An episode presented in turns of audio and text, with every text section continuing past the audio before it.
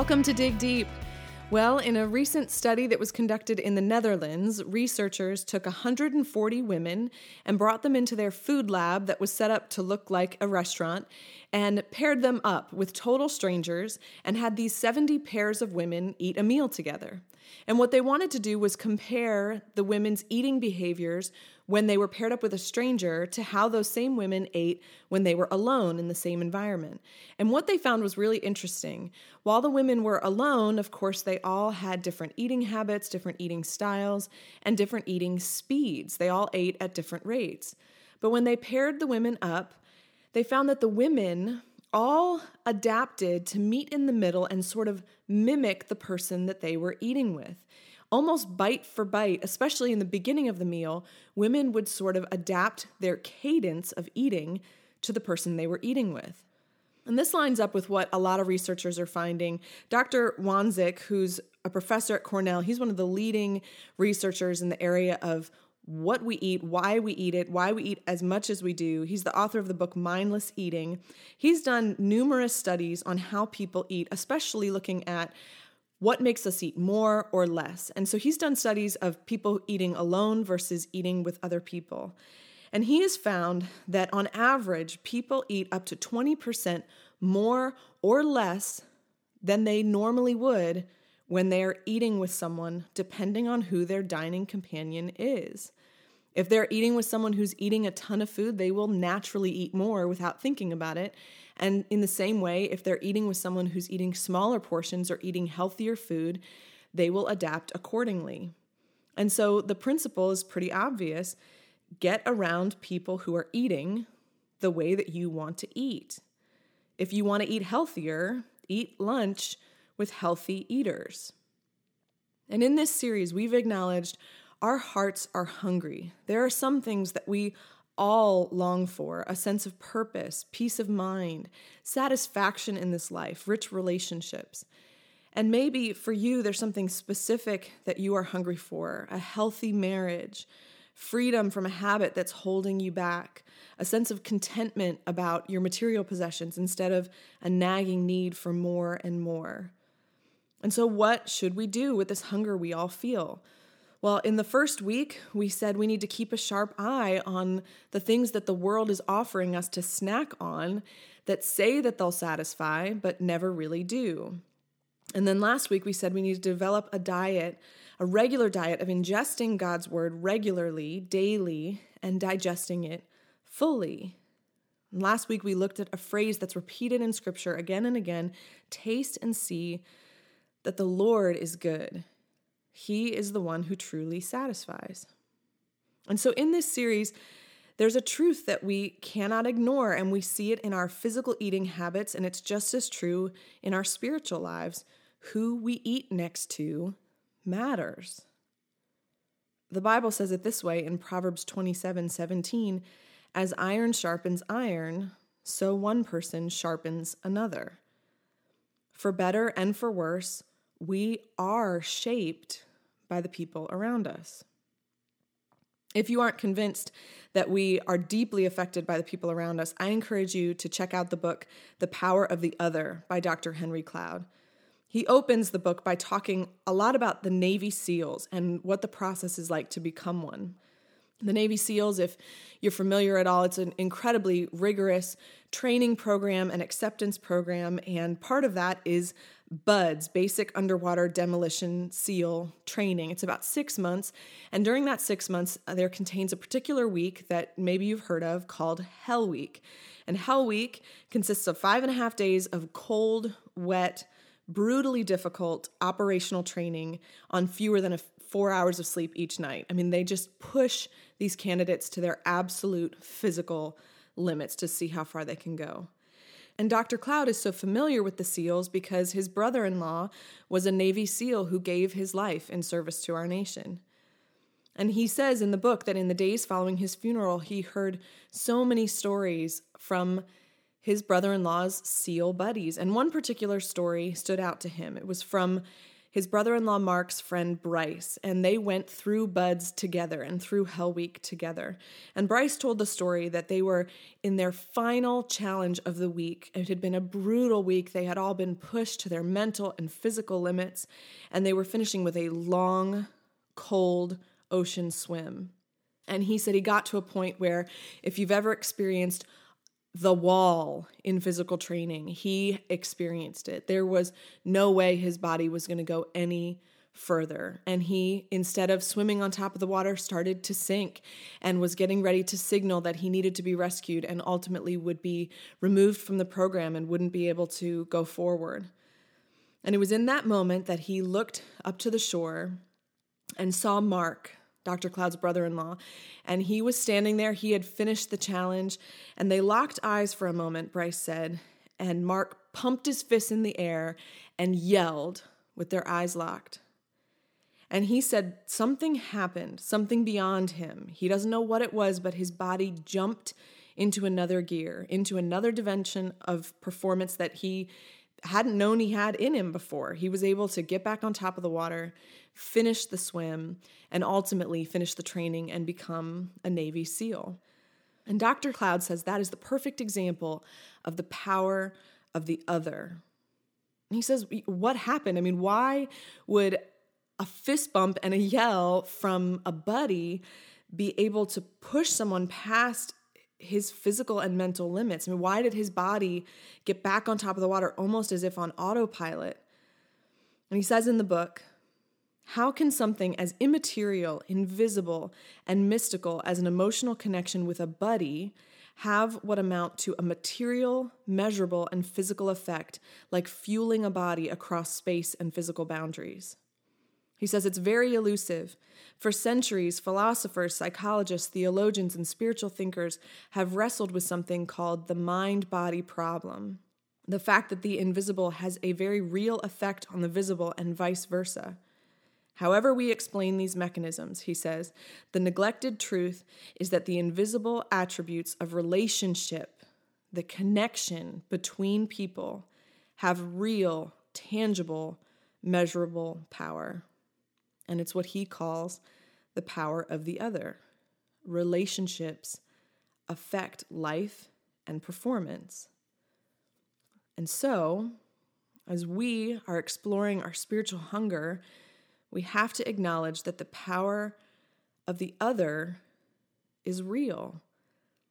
Other people have invisible power over us. For better or for worse, they affect our lives spiritually. So, what do we do? We've all got certain relationships. We have certain people that we work with. We have certain neighbors. We were born into a certain family. But in certain relationships, I believe we have the opportunity to turn the dial up on those relationships to better the influence of those people in our lives. It's as if we are standing in the lunchroom of life and we do have a choice of who we sit with for certain meals. And so I want to suggest three things to you that, when applied, will shape some of your relationships and in turn will shape your spiritual diet and move you forward toward the things that you haven't been able to obtain before, the things that your heart is hungry for, that you desire, that you know God wants to give you. I believe He wants to use other people to get you there. So, here are three principles, three practical things that you can do that will add this influence to your life and to your relationships. The first is simple get FaceTime. Get FaceTime. Get around people who you respect. Proverbs 13:20 says he who walks with wise men will be wise, but the companion of fools will suffer harm. We benefit from just being around people we look up to. So, if you're able to naturally spend time near, around someone you respect, go for it and soak it up. And the key word there is naturally, because we all live within the restraints of time and space. And so your pastor cannot meet for an hour long coffee each week with every person in your church. There are many natural ways that you can get FaceTime with people that you look up to. And the first way you do this is by looking around. The person that you want FaceTime with doesn't have to be someone who's in the spotlight.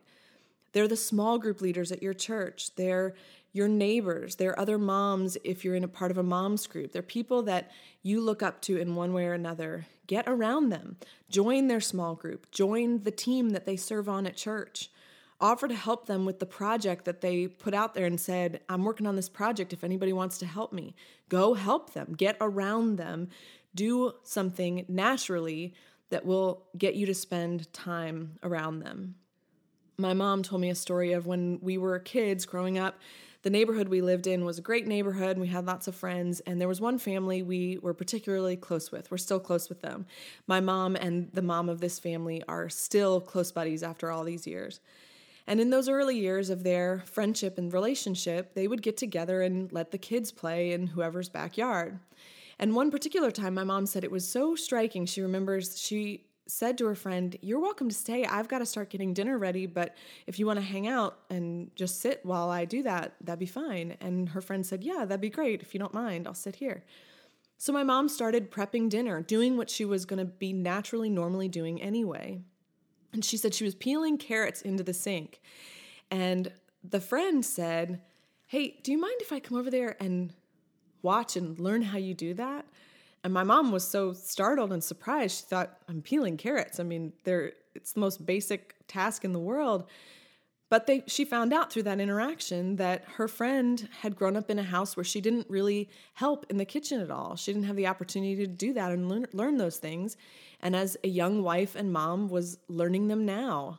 And she asked my mom if she could learn just those basic things from her.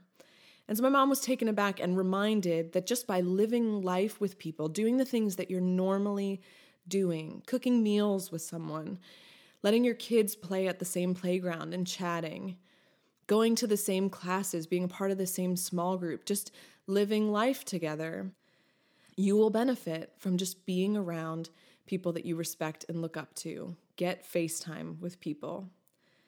The second principle is to get wisdom. And this is how we use that FaceTime well. Get wisdom. Proverbs 16 16 says, How much better to get wisdom than gold, and good judgment than silver. Now, sometimes you might be in a season of life where you are a part of a specific program. Either you're in high school or college or a certain career path, and you have the opportunity to engage in a program that has mentorship as part of its programming. So you can get paired up with a specific mentor who's sort of your person. This is a golden opportunity. And I want to just say if you are in a season of life or a career where that is an opportunity, take it and glean as much as you possibly can from that experience. But for a lot of us who are living life outside of something like that, where we have a program or an opportunity to be paired up with someone who can be our mentor, we have to seek this wisdom in other ways. And one way that's pretty obvious that we do this is by asking someone for their time. And I love the way that Craig Groeschel talks about this. He he recommends that you never ask somebody, you never go up to someone and say, "Hey, would you be my mentor?" Just asking them straight up, "Would you mentor me?" He said, "Instead, ask them to meet once for coffee and come ready to ask specific questions. So when you would ask this person to coffee, you would say, Hey, I don't know if you'd ever have the time, but I would love to buy you a cup of coffee. And if I could have an hour of your time, I have a few questions I'd love to ask you about blank. And tell them specifically what you have questions about. Maybe it's about your career or marriage or parenting or how to study the Bible, whatever it is, ask them, Can I have an hour of your time to ask you some questions about this specific thing. I had this happen recently. These three ladies that I know asked me if they could grab coffee sometime and ask me a couple questions specifically about being a mom. They are all new moms and they know that I'm a little further down the road than they are and they wanted to ask me a couple questions. And it was great. We got together for coffee and they came with two main questions. The first was What are some practical things you can do to keep your marriage strong once you become parents? And then, what are some practical things you can do to keep your relationship with the Lord strong once you become a mom? And I thought what they did was awesome. They did exactly what I'm recommending you do here. Ask someone to coffee once, ask them specific questions, let them know in advance what you want to talk with them about, and then go and apply their wisdom to your life. Write their answers down and then go home and apply them. And do not ask them to go to coffee again until you've done what they've suggested, measured the results in some way in your life so that you can come saying, Hey, I tried the wisdom that you applied, and here's the fruit of it that I see in my life. And then come with a new question or two to ask moving forward. Because you may want to ask them to coffee again someday, but you want to make sure that you are applying what they've suggested to your life. And this goes back to what we talked about last week with ingestion versus digestion. It's great to hear wisdom, but it's even better to apply it. That's the only way it really changes us. So sometimes we'll ask someone to carve out time for us. I think another great approach that I heard recently was a gentleman shared that he has what he calls a personal advisory board. And he said, I know that makes me sound like I think I'm more important than I am, but I basically don't have one single mentor. He has a person that he goes to for financial wisdom, and someone that he goes to for marriage wisdom, and someone that he goes to for wisdom about being a dad wisdom in his career, wisdom about how to study the Bible and his relationship with God. And he goes to those people, and they're people that he gleans wisdom from on a regular basis. Proverbs 19:20 says, "Get all the advice and instruction you can, so you will be wise the rest of your life." And Proverbs 11 reminds us that there's safety in having many advisors. Build a personal advisory board. Look at your life. Ask the question what are some areas of my life where I'm experiencing hunger, where I need help? And then get in relationship with people, get FaceTime with people, listen to sermons, read great books, listen to podcasts, and ask great questions, and then apply those answers to your life a few weeks ago, there's a couple in our church that I was just chatting briefly with in the lobby. And I don't know them super well, but I know that they're a couple that I really respect. Their kids are my age, and they're just a wonderful, wise couple. And they brought up something that they knew I was facing and um, asked me how I was doing. And I took that opportunity, and in literally just five minutes in the lobby, I asked, Is there any advice that you would give me during this time, anything specific that you think I should be doing during this time. And they gave me two solid gold nuggets of wisdom, practical and tangible things that I could do and apply to my life. And now I'm not going to ask that couple to carve out a couple hours of their time for me, but I also wasn't going to miss out on an opportunity to glean some of their wisdom from them and apply it to my life. So get FaceTime and get wisdom. Anywhere you can find it, soak it up. But this last point, I really believe, is the most important one that we're going to discuss today, and that is to get feedback. Get FaceTime, get wisdom, but get feedback. Ken Blanchard says feedback is the breakfast of champions. See, you can get time around people that you respect, and you can even glean nuggets of wisdom from them and from their experiences. But the real magic ingredient is being impacted by others by inviting them to speak into your experience. I mean, did you catch that? You can learn so much from someone else's experience, but there's something uniquely powerful about having them speak into your specific experience. Giving someone access to the most raw, honest core of you, and then inviting their feedback, no matter how painful.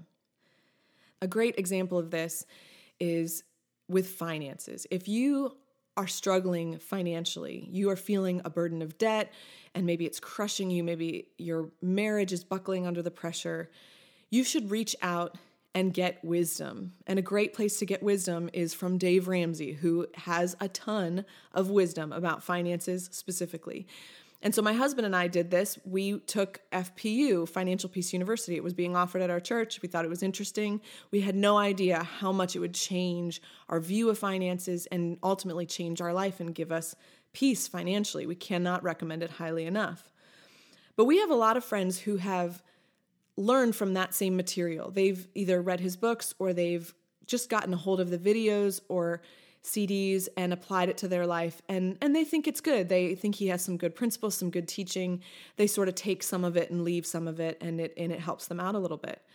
But the friends who we know who have had their lives really transformed on a deep core level by that same material are people who took the class as part of a small group, as part of a class format. Because in that situation, you glean all the same wisdom, but you also bring yourself, your real, honest situation. And people only share what they're comfortable with, and maybe they share with the group, or maybe they just share with the leader. But for my husband and I, we brought our actual budget, we brought our specific financial questions and concerns to our leaders and even to the group as a whole. And there's power in the fact that our group cut up our credit cards together. We talked about the principles together and how they affect our lives specifically, our own specific experiences. And the same is true with feedback. You can get incredible wisdom from any number of sources around you, but there is unique power in feedback because it's a relationship that speaks into your experience specifically. Proverbs 15 31 to 33 says, If you listen to constructive criticism, you will be at home among the wise. If you reject discipline, you only harm yourself, but if you listen to correction, you grow in understanding. Fear of the Lord teaches wisdom, humility precedes honor. And that's what it's all about. Humility precedes honor. People might not always give us criticism the way we like. We might argue this says constructive criticism. Well, that person's criticism was not constructive at all. But it's asking, is there truth here? Is there gold here that should be shaping and influencing me? And that, as the scripture says, takes humility. Humility precedes honor. Because on this quest to grow and to be satisfied by God Himself, it's not about just collecting gold nuggets of wisdom, collecting a bunch of tricks or skills that'll help us get farther in life. It's about changing who we are at the core, how we think, how we view the world. That's what will really bring lasting change in our lives. And that takes humility. So humble yourself. This is hard, but give someone access to the good, the bad, and the ugly of you and invite them to shape you with their feedback. One of my all time favorite pictures of a mentor in pop culture is Mr. Miyagi. I mean, it does not get better than Mr. Miyagi. As a child of the 80s and 90s, Karate Kid was my jam. And if you've never seen it, the original, not the remake or whatever, first of all, I forgive you. But to catch you up, Daniel is a kid who's like, I think in high school, and he keeps getting beat up by some karate bullies at his school. So he decides he wants to be awesome at karate and he seeks out a karate mentor. And he meets Mr. Miyagi and asks him to teach him. And they have an interaction early on in their relationship that I think is really great. Daniel says to Mr. Miyagi, Hey, by the way, what kind of belt do you have? And Mr. Miyagi says, Canvas, J.C. Penney, 398. You like? And Daniel laughs and says, No, I meant, and Mr. Miyagi interrupts him. In Okinawa, he says, belt mean no need rope to hold up pants. And then he laughs hysterically at his own joke. And then Miyagi says, Daniel san. And he taps Daniel's head and says, Karate here. And then he taps Daniel's heart and says, Karate here. And then he points to Daniel's belt and says, Karate never here. Understand? And that's the core of it. If we want real lasting change, it happens in our hearts and in our minds. It's not in some level of skills that we have, it's not some development of new strategies. It's a shaping at the core of who we are. And that's what Daniel ends up experiencing with Mr. Miyagi. In the famous start of their training, Mr. Miyagi says to Daniel, I promise to teach karate. That's my part. You promise to learn karate. I say, you do. No questions. That's your part. And Daniel agrees. He says he's all in. Let's do it. I want to learn. He lays himself humble before Mr. Miyagi says, whatever. And Mr. Miyagi says, first, wash all the cars. And he points to all of his antique car collection and then wax them. And that, of course, is the source of the famous wax on, wax off.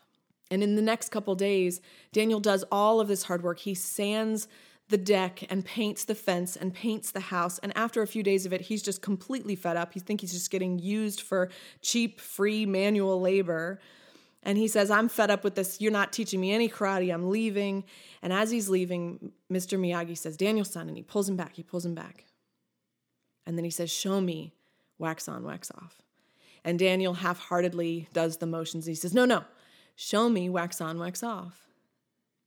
And over the course of the next couple minutes, Mr. Miyagi reveals that he hasn't just been using Daniel for free manual labor, he's been shaping Daniel on a core level. This weak, little, untrained teenager has developed strength, but also technique for defensive karate that he didn't even realize was being developed in him. Each one of those moves, wax on, wax off, paint the fence up and down, you see him use them to build a foundation. It was as though Mr. Miyagi was programming them into Daniel's mind and heart and his muscle memory. Without knowing it, Daniel was developing strength and technique at his very core only because he humbly placed himself before his teacher and said, I'll do what you ask me to do, trusting that you'll be shaping me from the inside out. Now, you and I are not trying to learn karate. We're trying to hand our hearts over to God, knowing that He is the one who satisfies and we want Him to reshape our thinking, to redeem the broken things in our lives, to resurrect the dead things in our lives. And you and I, we can read books and listen to sermons and podcasts, and, and we should. Those are all good things. But do you have someone in your life who has real access to your heart? The good, the bad, and the ugly. Someone who you've invited to shape the way that you think about those things. Someone who gives you wisdom from their experience, but also gives you feedback speaking into your experience. Do you have people like that in your life? Because there are practical steps you can take to get there. Get FaceTime. Ask great questions to glean wisdom. And then invite feedback from people even though it can be really painful. So, in this series, we've said we need to keep a sharp eye on the way that we tend to snack on things that the world promises will satisfy, but they never do. We've said we need to develop a regular diet of ingesting God's word regularly and digesting it fully. And now, today, I hope that you've seen that we just have to pay attention to who we sit next to at the lunch table. Are we around people who are offering us Cheetos all the time? Or are we intentionally sitting with others who have tasted and seen that God really is good, that His way really does satisfy? Do you have people in your life who are coming alongside you, people who've experienced the truth of Isaiah 55 2 that we looked at week one of this series, who have eaten what is good, who have delighted in the richest of fare? Who in your life is helping to shape you on that foundational level? Get FaceTime with those people. Get wisdom. Put some things in place that can give you a healthy stream of wisdom. Listen to sermons, podcasts, read great books, and maximize the FaceTime that you have with wise people by asking them great questions and then applying their answers. And then get feedback Ask for it, apply it. Don't discard tough things that others say to you. Humble yourself and allow yourself to be shaped in a foundational way. All of these things will shape our relationships, which will in turn shape the way that we eat spiritually. And that will lead us to greater satisfaction from the only one who can truly satisfy our God. And lastly, before we close, I have to encourage you as you're seeking out to get all these things, to get FaceTime, to get wisdom, to get feedback, make yourself available to give those same gifts to others. There are people in your life who need those things from you. And down the road, there's going to be more people in your life who are going to need FaceTime from you and need wisdom from you and need feedback from you. Make time for those people. Be generous in the time that you spend with others. So, thanks so much for being here this week. I look forward to having you back next week as we conclude this series. And until then, remember to dig deep.